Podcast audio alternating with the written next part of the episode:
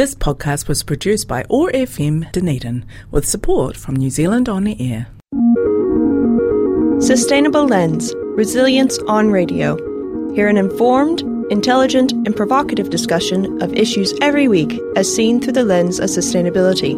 It is brought to you by Otago Polytechnic, where all students learn how to make their industries more sustainable. It is hosted by Samuel Mann and Shane Gallagher, and joined every week by a leading figure in the sustainability scene. Sustainable Lens Resilience on Radio. Broadcast every week on Otago Access Radio and podcast on sustainablelens.org and on oar.org.nz. Sing it with me. The minute he walked in the joint, I could see he was a man of distinction, a real big spender. It's Shane, Shane Jones, the benevolent one, the agencies cried. They gasped as he reached into his bottomless pockets, then raised his arms to the sky and the money rained down upon them. Spend, the benevolent one demanded. Go forth and spend. And so they did. The agencies reached out to communities, and communities created service providers, and service providers said, We might teach rangatahi to drive. The agency shouted, Hooray! And behold, the money was spent. Months passed by. Where are the newly licensed drivers? asked the lady. Look, lady, said the service providers, we said we might teach the rangatahi to drive. We made no promises. The lady was sad. But I have talked to the rangatahi.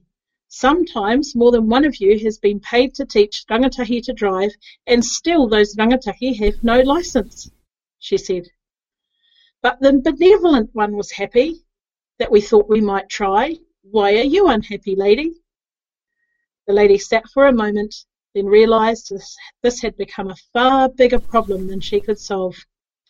Gather around agencies and providers, and I will tell you a story, said the lady. And they all gathered around her, sipping their large lattes and fancy teas. The lady looked around at the agencies and the providers, and her face changed. She started to speak in a quiet voice. There is a boy. The boy gets a part time job. To get to work, he needs a license, but no one will help him, and he has no money to help himself, for it is very expensive to learn to drive. Boy borrows a car and decides to drive it anyway, for he knows he is a very good driver. He pulls onto his street and makes his way to work. Matua policeman sees him. He knows the boy and does not believe he has a license. He flashes his bright lights and sounds his siren, and the boy stops the car. Oh no, thought the boy, I am in trouble. And so he was. Matua policeman walked up to the car. Boy, he said, when did you get your license? Matua policeman, I don't have my license yet. I have been trying to get help with it, but service providers are very busy and I am not yet known to them, said the boy. Matua policeman shook his head. But boy, you are a brown skin, and brown skins are not allowed to break the rules. The punishment for you is very severe. You will not drive, and I will fine you for breaking the rules, he decreed, for you are very bad indeed. The boy was so sad. He was not allowed to drive, would lose his job, and had no money to pay his fine. He knew Matua policeman was right as he had heard all through his life how bad he was. I am very bad, thought the boy, and the boy's fate was sealed. He had started on a pathway where his choices were limited, and the outcomes for his life were predictable, if only the providers had used their power. There was silence for a moment as everyone stopped to think. Then the providers said, Yes, for that is the problem with brown skins. Let us find better rangatahi to help. The lady put her head in her hands and started to hope. You're listening to Sustainable Lens. That was The Boy by Mawera Karetai. What a fantastic story, Mawera. It is kind of a fantastic story, but it's also really sad and it's also really real. And this is a story that's playing out around our communities all the time um, the hopefulness is in that we can still change this. I know that in an earlier version of the story it ended with Cry. Yes, it did. And you can see why it could be a story that ends with hopelessness. But I also see it as a story of hope because the lady is telling the story and she can see that things can be better. Yeah.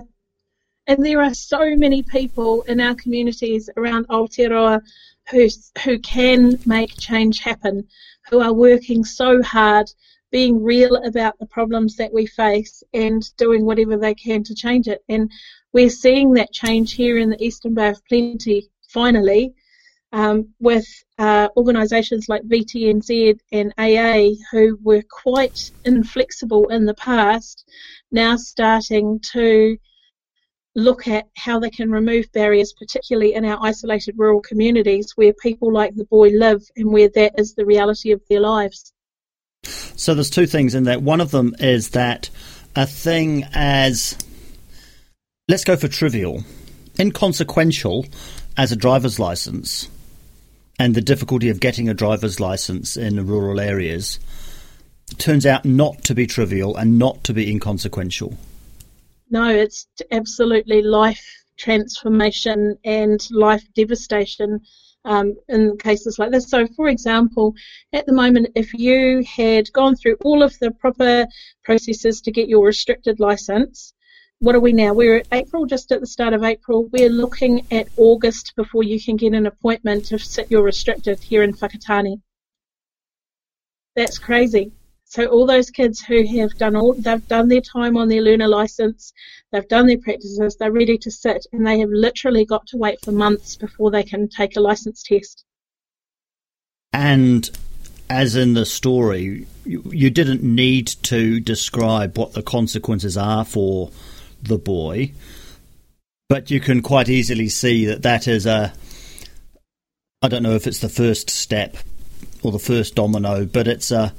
It's you can see that it's on a journey of such myriad such events where he is being told by the state that he's very bad.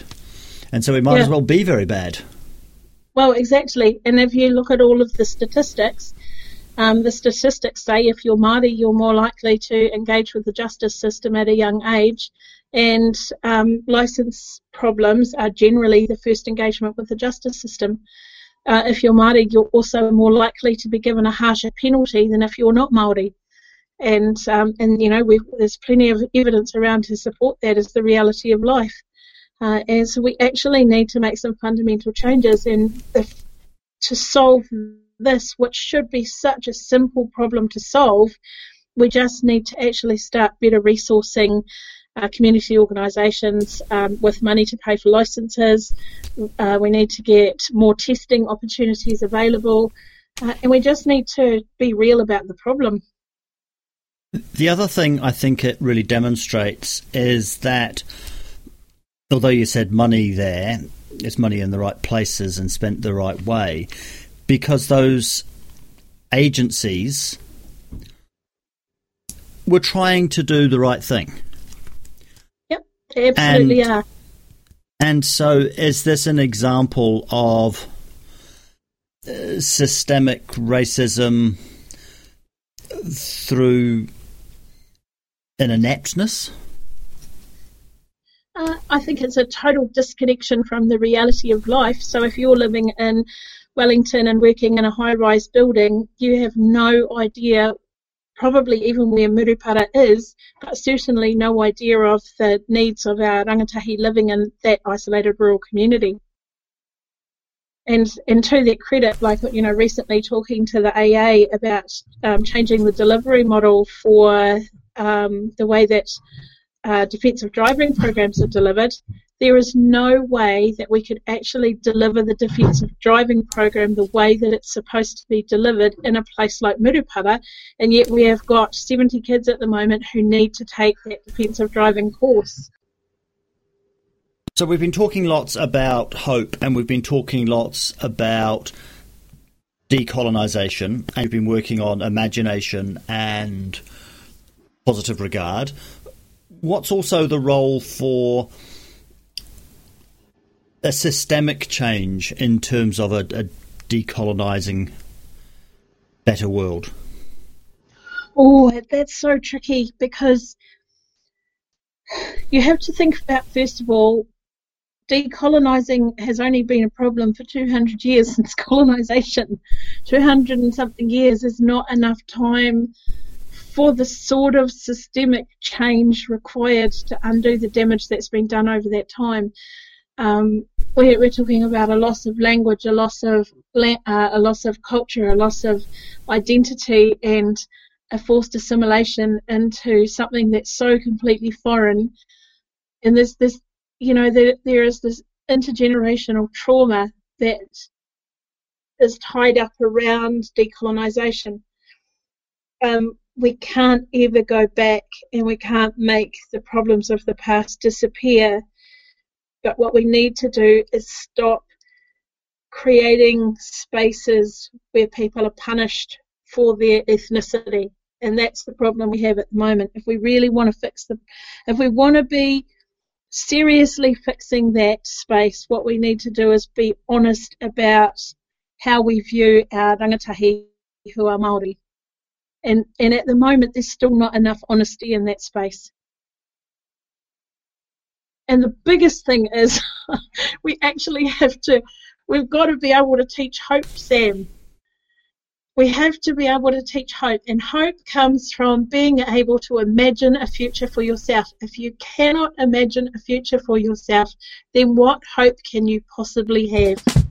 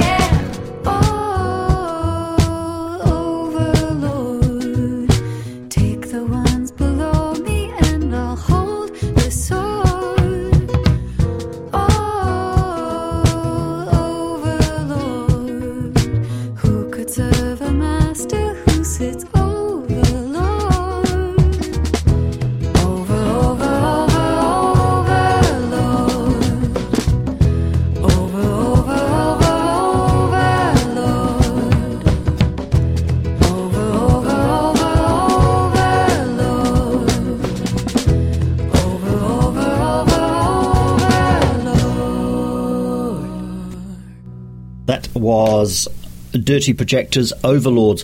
I want to dig more into system change, recognizing, of course, that Mawera says that you can't undo 200 years of colonization with one quick fix. And we need to look in another show at deeper questions of what colonization means, but I really want to get my head around how we change systems. So let's start by taking a discussion we had with Bonnie Robinson. Wasn't really that great for them, but anyway, um, you know. So I really liked that eclectic mix. Did that lines. come through in that history at, at, school, or was it about remembering dates? Uh, well, I had fell into a job with um, Age Concern, which is an organisation that works with able to make some kind of diff- difference, both for individuals through the services we provide, but also systemically through, you know, getting involved in um, in lobbying and, and policy work and, um, at a national level. Is there a sweet spot of the, the level in which we can be active that has the greatest impact? You mean individually or yeah. as a society? Hmm. I think that's probably a highly individual thing, really, because it depends on your depends on your skill set and all that sort of stuff. Um, I mean, I think one of the things is that you can make a difference to individuals' lives, and we should, because we shouldn't leave people in distress who we could help on an individual level. But if that's all you do, if you don't actually attempt to change things at a systemic level, then you'll just be doing that forever. And I remember the debates. Um, so I went and became the executive officer for the New Zealand Council of Christian Social Services, which is effectively the sort of lobbying organisation for the force for social change and social justice. So that's kind of the avenue I went down. Um, and they're the mother of all budgets, and we had the benefit cuts, and we had use of food banks skyrocketing. Um, and there was big debate about whether we should keep the food banks going or close them down because some of the advocates for unemployed people said, well, because you feed feed us and you, then the government doesn't have to do anything. And so we had this dilemma. Well, hungry children, why should they go hungry? Because we're trying to make a political point. But yes, because we feed people, the government doesn't have to act because they don't have starving people on the, on their doorstep. And I've always that's one that I always come back to when I'm trying to make difficult decisions between the one and the many. You know, um, you have to be able to consider the one and the many.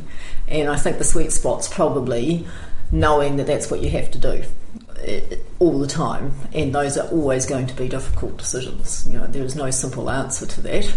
Um, so, um, yeah. It's interesting that you said you, you can make a difference to individuals' lives, and you should. And but if you can, you can you should um, work systemically. And you skipped over the other option, which is not doing anything. yeah, well, I don't see that as morally appropriate to not do anything if you're in a position to do something. You know, some people aren't because of their circumstance. I wanted to kind of work on a more systemic level rather than an individual level. And as a human being, irrespective of whether you're religious or not, you have a moral responsibility to do something you know, um, if, if you can make a contribution. Now, for some people, that might only be that they donate regularly to organisations because that's actually what they can do. Um, but that is at least doing something, you know. So, and and that's my personal philosophy, I guess, that we're here to um, make the world a better place, um, and hopefully leave it a bit better than we found it, um, in ways small or large. Um, but I think sometimes where we, you know, we to make real progress, you have to work systemically on a lot of issues. Um, Bonnie Robinson They're talking about systemic failure and how we find the sweet spot between the one and the many. I think that's really important. We need to make things better for Mawera's boy, but also change the system.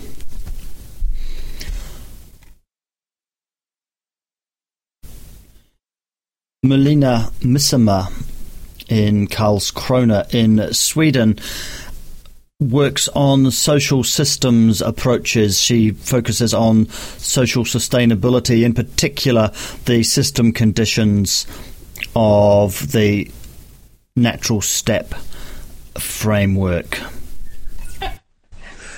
And the fourth one is well is currently is currently uh, no systematic barriers to uh, the capacity to meet one's needs.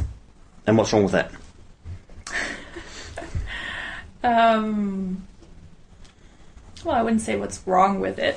Um, We've spent three. How many years? four, You spent five, four, yeah. four or five years writing a better one. So Yes, but wrong sounds so.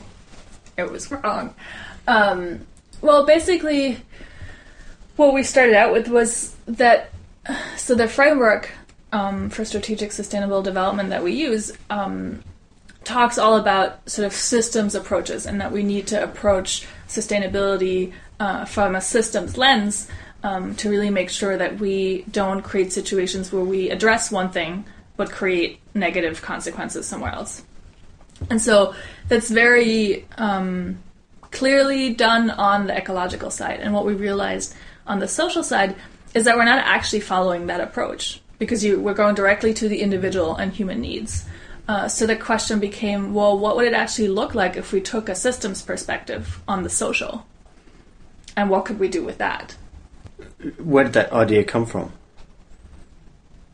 Um, I would say two things. The experience over the years from people who've worked with the framework that um, the social side isn't quite as developed and is a bit more challenging.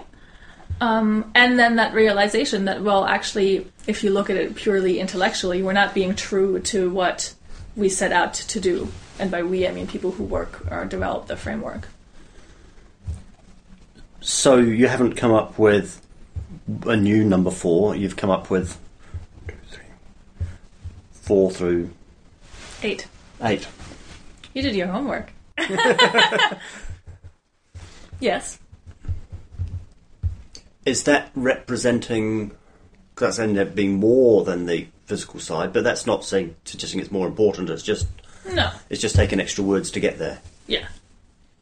I mean, obviously, there's no point in sustaining a social system if we don't sustain the environmental system or the ecological Okay. system. Let's go through them. What what they are then? Okay. Now you must. You've, you I'm hoping that you'll remember these ones. Yes, I will. Yeah, good. Uh, so the first one is uh, people are not subject to systematic barriers to integrity. Uh, do you want me to explain? Let's go through them all, and we can step Okay. through them more slowly. And then no systematic barriers to influence, uh, competence, impartiality, and meaning. So people are not subject to, and then it's all of those. Okay. Yeah.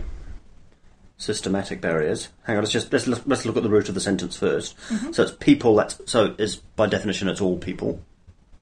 Yes, and it's meant to be smaller groups and bigger groups. So the word people is meant to uh, include sort of subsystems. And so these things should work simultaneously at different scales Yes. and time frames. I guess so, yeah. How's time in this whole model? How does time fit in this whole model? Um, well, the whole idea is that the principles would create conditions that would allow uh, people to meet their needs now and in the future. Hmm. Come back to that.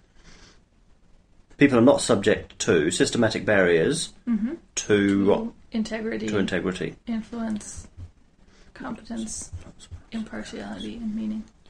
So systematic barriers. What does that mean?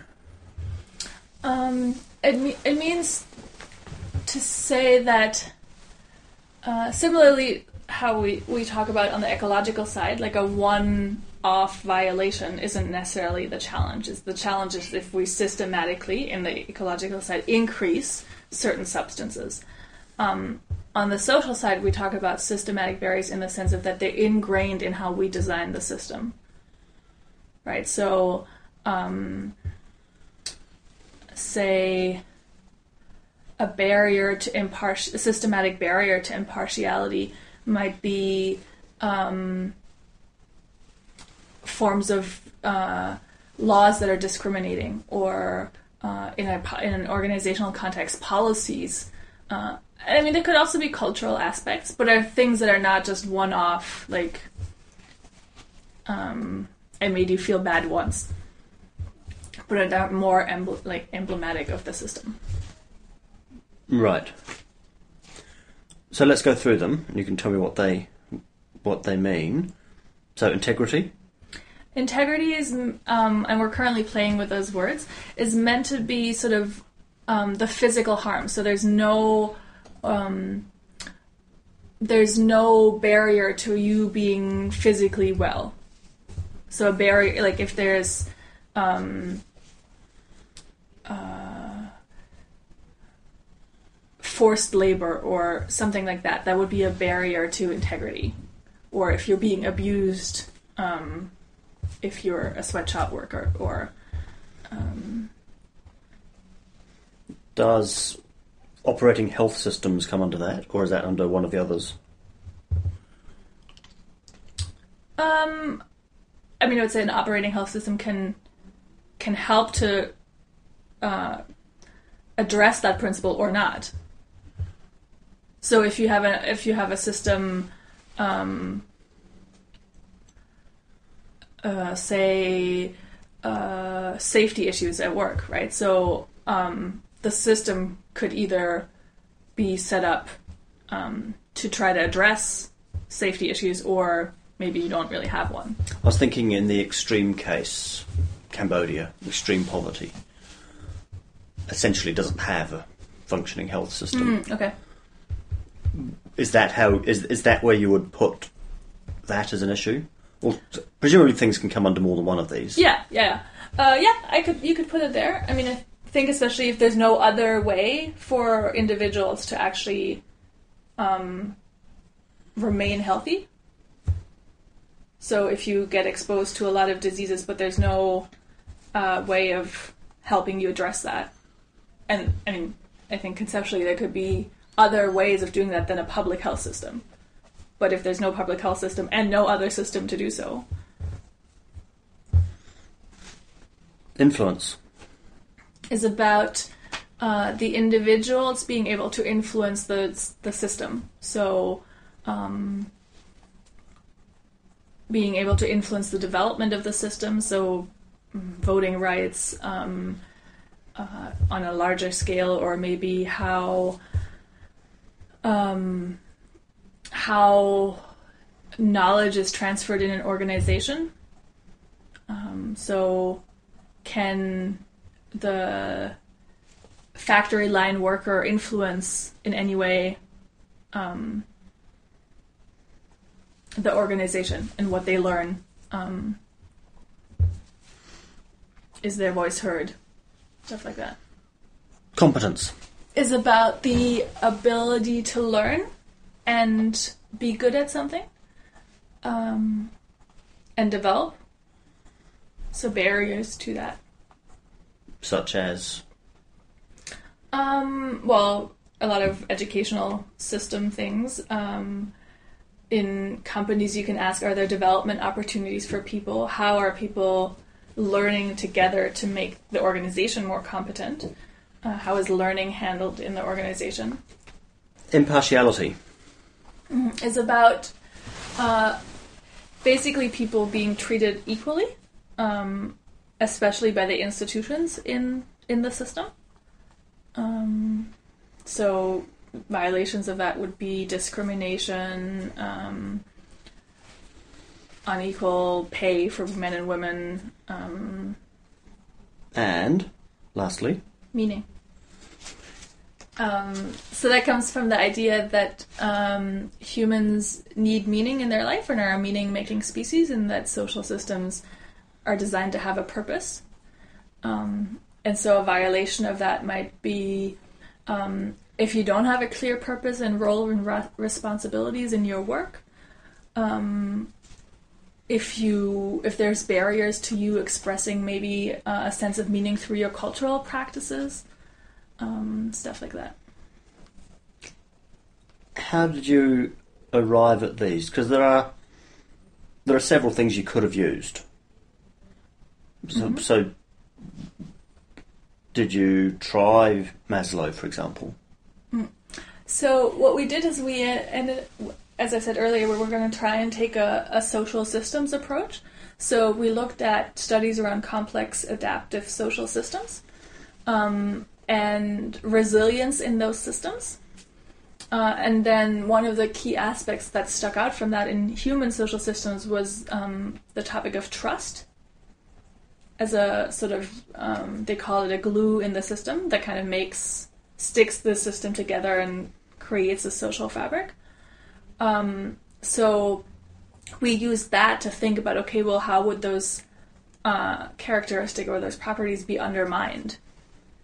And so we went into studies around trust, um, resilience, and that's how we uh, came. So we consciously stepped away from just the individual level and needs and kind of thought about it from a resilient social system perspective.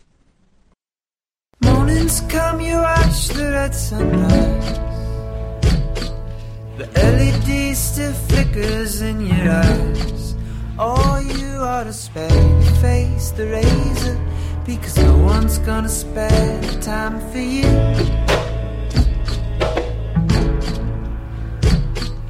No one's gonna watch you as you go from a house you didn't build and can't control. Oh, you ought to spare your face, the razor, because no one's gonna spare the time for you. You ought to spare the world you labor. It's been 20 years and no one's told the truth. So listen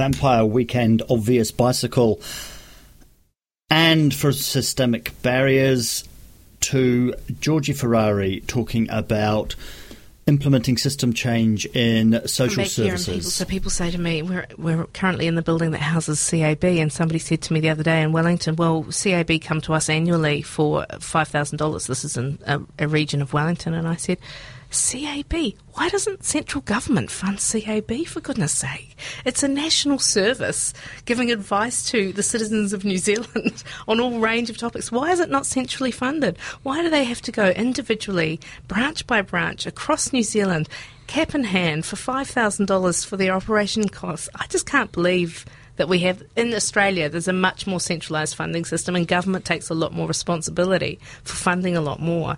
And I, I mean, I think that's obviously one of the other things that I've noticed coming back to New Zealand is how um, how abundant Australia is and cashed up, basically. You know, thanks. We're just digging all those resources out of the ground, and we're spending all the profits that come from them.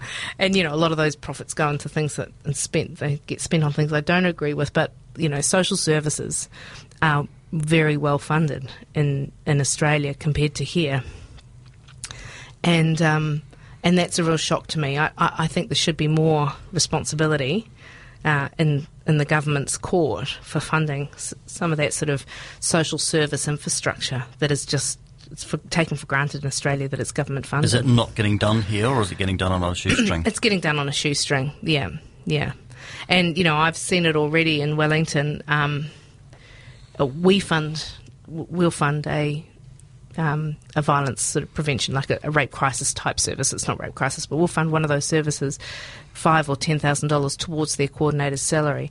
And I look at that and I go, so that means that organisation is going to three or four or five other funders to get the full amount of that salary. Because we, if we put ten thousand towards it, then they'll go to another funder to put another ten thousand, and that to me is completely inefficient. So I want to tip that on its head. I, I want to go to that organisation and go, who else do you go to, and then get all those funders together and go, well, why don't we fund them hundred percent this year? You fund them hundred percent next year. Let's do this smarter, or let's just pull pull all our money into a violence prevention fund and invite all the services that work in violence prevention to come to this one fund. Let's do it in a different way and let's stop. You know, I mean, most of those organisations will spend way more than 30% of their time fundraising, and that's just a waste. You'd much rather that they were doing the actual work. Yeah, and not and then fundraising and then reporting on the fundraising. So, you know, then you add the 20% time into uh, accountability and reporting and there's not much time left to do the real work. What does the Youth Affairs Council of Victoria do? A lot of advocacy for young people's issues across the state. So if you can think of an issue, um, I can tell you how young people are engaged or involved in, or how it affects them. So it's really it can be anything. It can be. In my time there, we we advocated on everything from abortion law reform through to driver licensing re- regulations through to um, uh, the urban drift of the youth population from rural centres. Um, you name it, we would have ha- probably written a paper on it at some point. It was some policy paper. So in Victoria or in Australia generally, there's a much there seems to be a quite. Um, I think there's a much more sort of um, robust process. I have, um, it may happen here, but I haven't witnessed it as much, where the government will say, We're doing an inquiry into X, we want submissions uh, on this topic. They'll write to you, or if they don't write to you, you can just put a submission in anyway, um, and then you will be invited.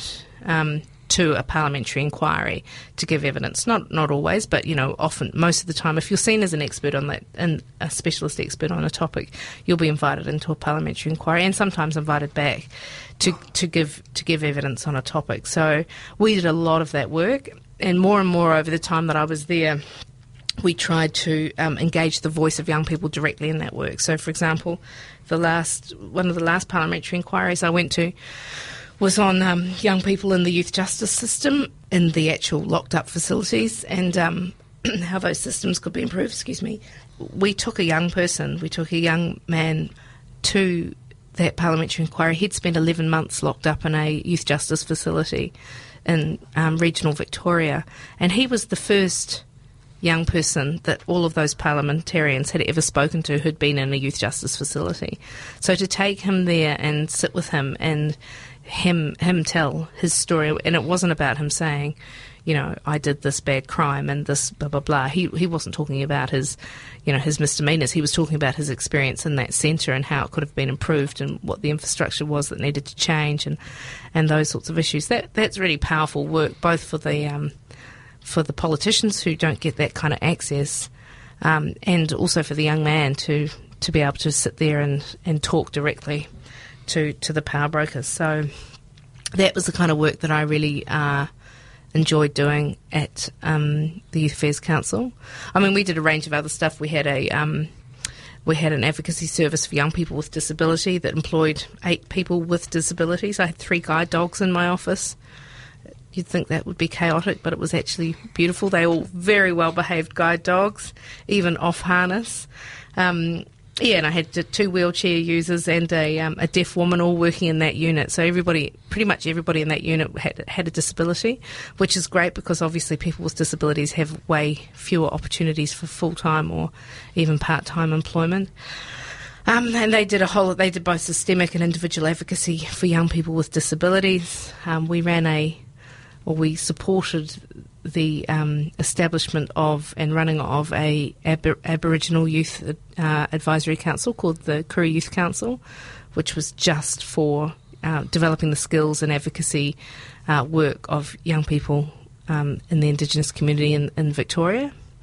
And we also ran a student voice network called the Victorian Student Representative Council. So uh, all the kids that were engaged in their student councils throughout Victoria had a had a peak body that helped develop their skills and advocacy and, and student participation in, in, a high school setting. But yeah, so we did a range of stuff in that organisation, which was fantastic.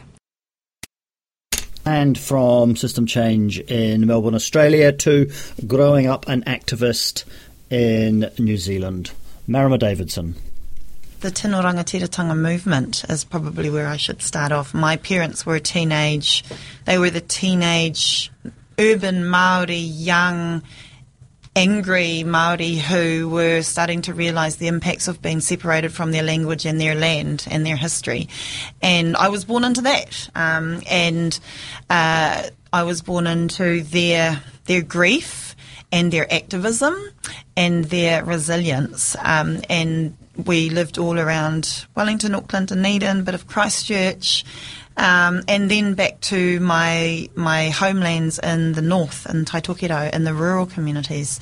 So I had a really privileged, I say privileged in terms of having incredible parents who taught us from the day one about unconditional love um, showed us many diverse experiences, um, introduced us to amazing, talented, super people, and taught us about justice. Um, and connected us to who we are and our pride and our whakapapa. Um, and so I consider that an incredibly privileged upbringing, um, not at all materially, but um, having such a such a strong grounding from them about what is important and who is important. So, what what was the goals of that movement? What was what was what were their aims? Um, so, in the seventies, uh, many people might recall that there was a sort of a renaissance of young Maori who started to realise, hey. Um, our language being taken from us is not really a good thing, and our land being taken from us is an even worse thing. And the and the power structures that that um, put people in a heap at a bottom of the pile is also not a good thing. And the whole movement was built on justice, particularly um, asking the country to honour Te Tiriti o Waitangi and the sovereign authority, or the Tino Rangatiratanga, that was always supposed to be affirmed in that te- in that treaty. Um, and so the the specific one of the specific uh, landmarks that they were campaigning for was for te reo to be an official language. And my parents um, met on the steps of Parliament campaigning for our language and our land. Um, and it was to return what was stolen, including the language, and it was to, um, I guess, to sort of reconnect Maori to uh, a resistance movement and um, inspiring Maori to to come together collectively and fight for their rights. So a lot of our listeners aren't actually here in New Zealand won't know much about the treaty. Can you talk a little bit about what the treaty says and when when that was signed and, and what, Oh what, what that agreement was? Just a little bit about it. Okay, to- so 1840, um, yes, Te Tiriti o Waitangi, the treaty was signed, but before that you have He Whakaputanga, which is the Declaration of Independence, which was signed by chiefs of um, hapu around the country, around Aotearoa. And that declaration actually affirmed, before the treaty, it affirmed the tino rangatiratanga of Hapu, actually, um, and the chiefs and the rangatira all around the country. And that was sort of a preamble to Te Tiriti, which was officially signed 1840, Waitangi, up in the north, where I'm from.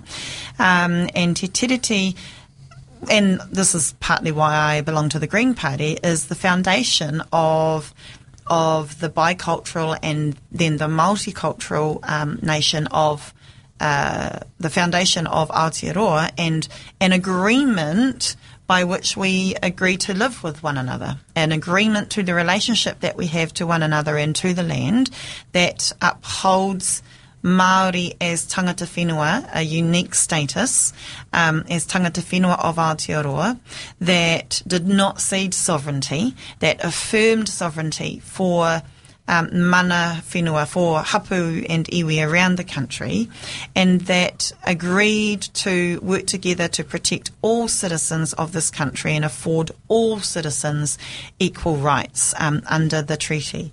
So it is our founding document, um, and we are a long way from truly honouring it, but the work continues. So, be fair to say the treaty was ignored in subsequent years Mm. uh, and violated. So, the 1970s came along. Uh, there's this big, huge movement Yeah. uh, trying to re-establish Maori's rights, Yeah. uh, established in the treaty. What was kind of what was the broad outcomes of that? I mean, I mean, you uh, you must have been seeing Oh, that as, as a child because I mean, Yeah. Te Reo is now is Yeah, uh, is a yeah. is an official language. Yes, I guess that's a really good one to start with. Um, so, my father, there is archived footage of my father on the steps of Parliament. I think he might have been 17 years old. Presenting that petition in 1971, before I was born, to Parliament, which called for Te Reo to be made an official language, and he's on the steps of Parliament, speaking a language that he'd never spoken before, his own language. Um, and the result of that petition had many sort of uh, run-offs, including yes, we we eventually, but I didn't, I don't think it was until the 80s, we eventually did affirm Te Reo as an official language, um, and and also importantly, we began the, um, I guess, the, the, the systemic revitalisation of Te Reo, including um, the founding kohanga, which started off in the back garages at the homes of many nannies who decided, let's just let's just get all the tamariki and mokopuna and, and let's just set up in the garage like a little learning language nest and look after them only in our language. And so um, that was the start of the Kohanga Reo movement, um, which was another flow on from the Te Reo official language movement. Um, and of course now we have Kura Kaupapa, um, Wānanga Reo, learning institutions all around the place. And um, I'm very proud of the Green Party part in also pushing to have Te Reo in all schools, available for all students. So um, that was one of the, I guess, outcomes from the 70s. Gosh, but there are many, many more. The um, the movement continues today. There were some landmark. Uh, cases in the courts, um, including around the sale of state-owned enterprises. I think that's still also in the 90s, 80s and 90s, where um, the treaty was originally in the courts called a nullity when considering um, selling off, you know, big government assets. Um, but then a repeal to that, um, and lawyers would kindly correct me. um, but my, my, my understanding is that um, an appeal to that absolutely affirmed that Maori and the treaty must have prominence um, in the consideration of selling off state assets.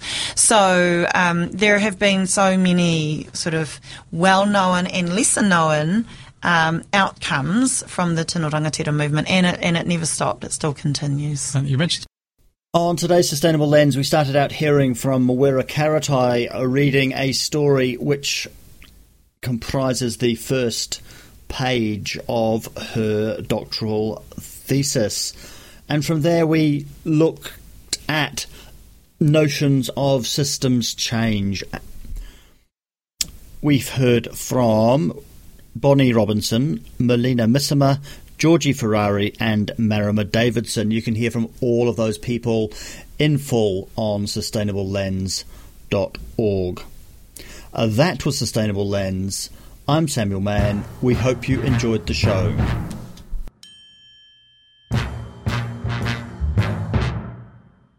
The minute you walked in the joint, I could see you were a man of distinction, a real big spender, good looking, so refined. Say, wouldn't you like to know what's going on in my mind? So let me get right to the point. I don't pop my cork for every guy I see. Hey, big spender. Spend a little time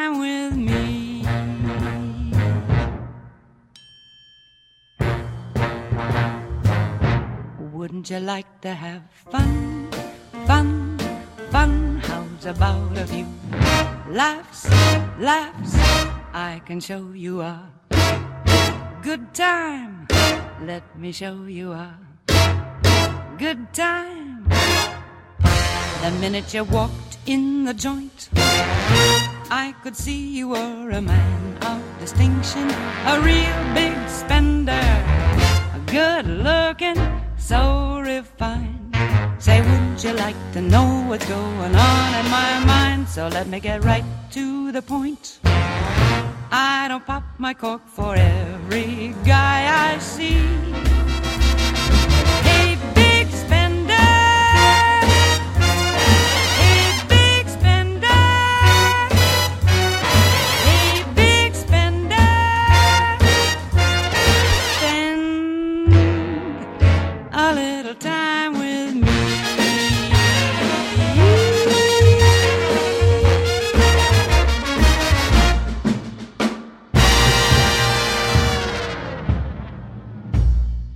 At Otago Polytechnic, we've made a commitment to sustainability in all that we do. High quality, hands on education is our trademark, and it's delivered with a focus on sustainable practice. We even have a school dedicated to it, our Centre for Sustainable Practice. For more information, check out our website, otagopolytechnic.ac.nz. A bright future is a sustainable future. Otago Polytechnic, proud sponsor of Sustainable Lens. This podcast was produced by OAR FM Dunedin with support from New Zealand On Air.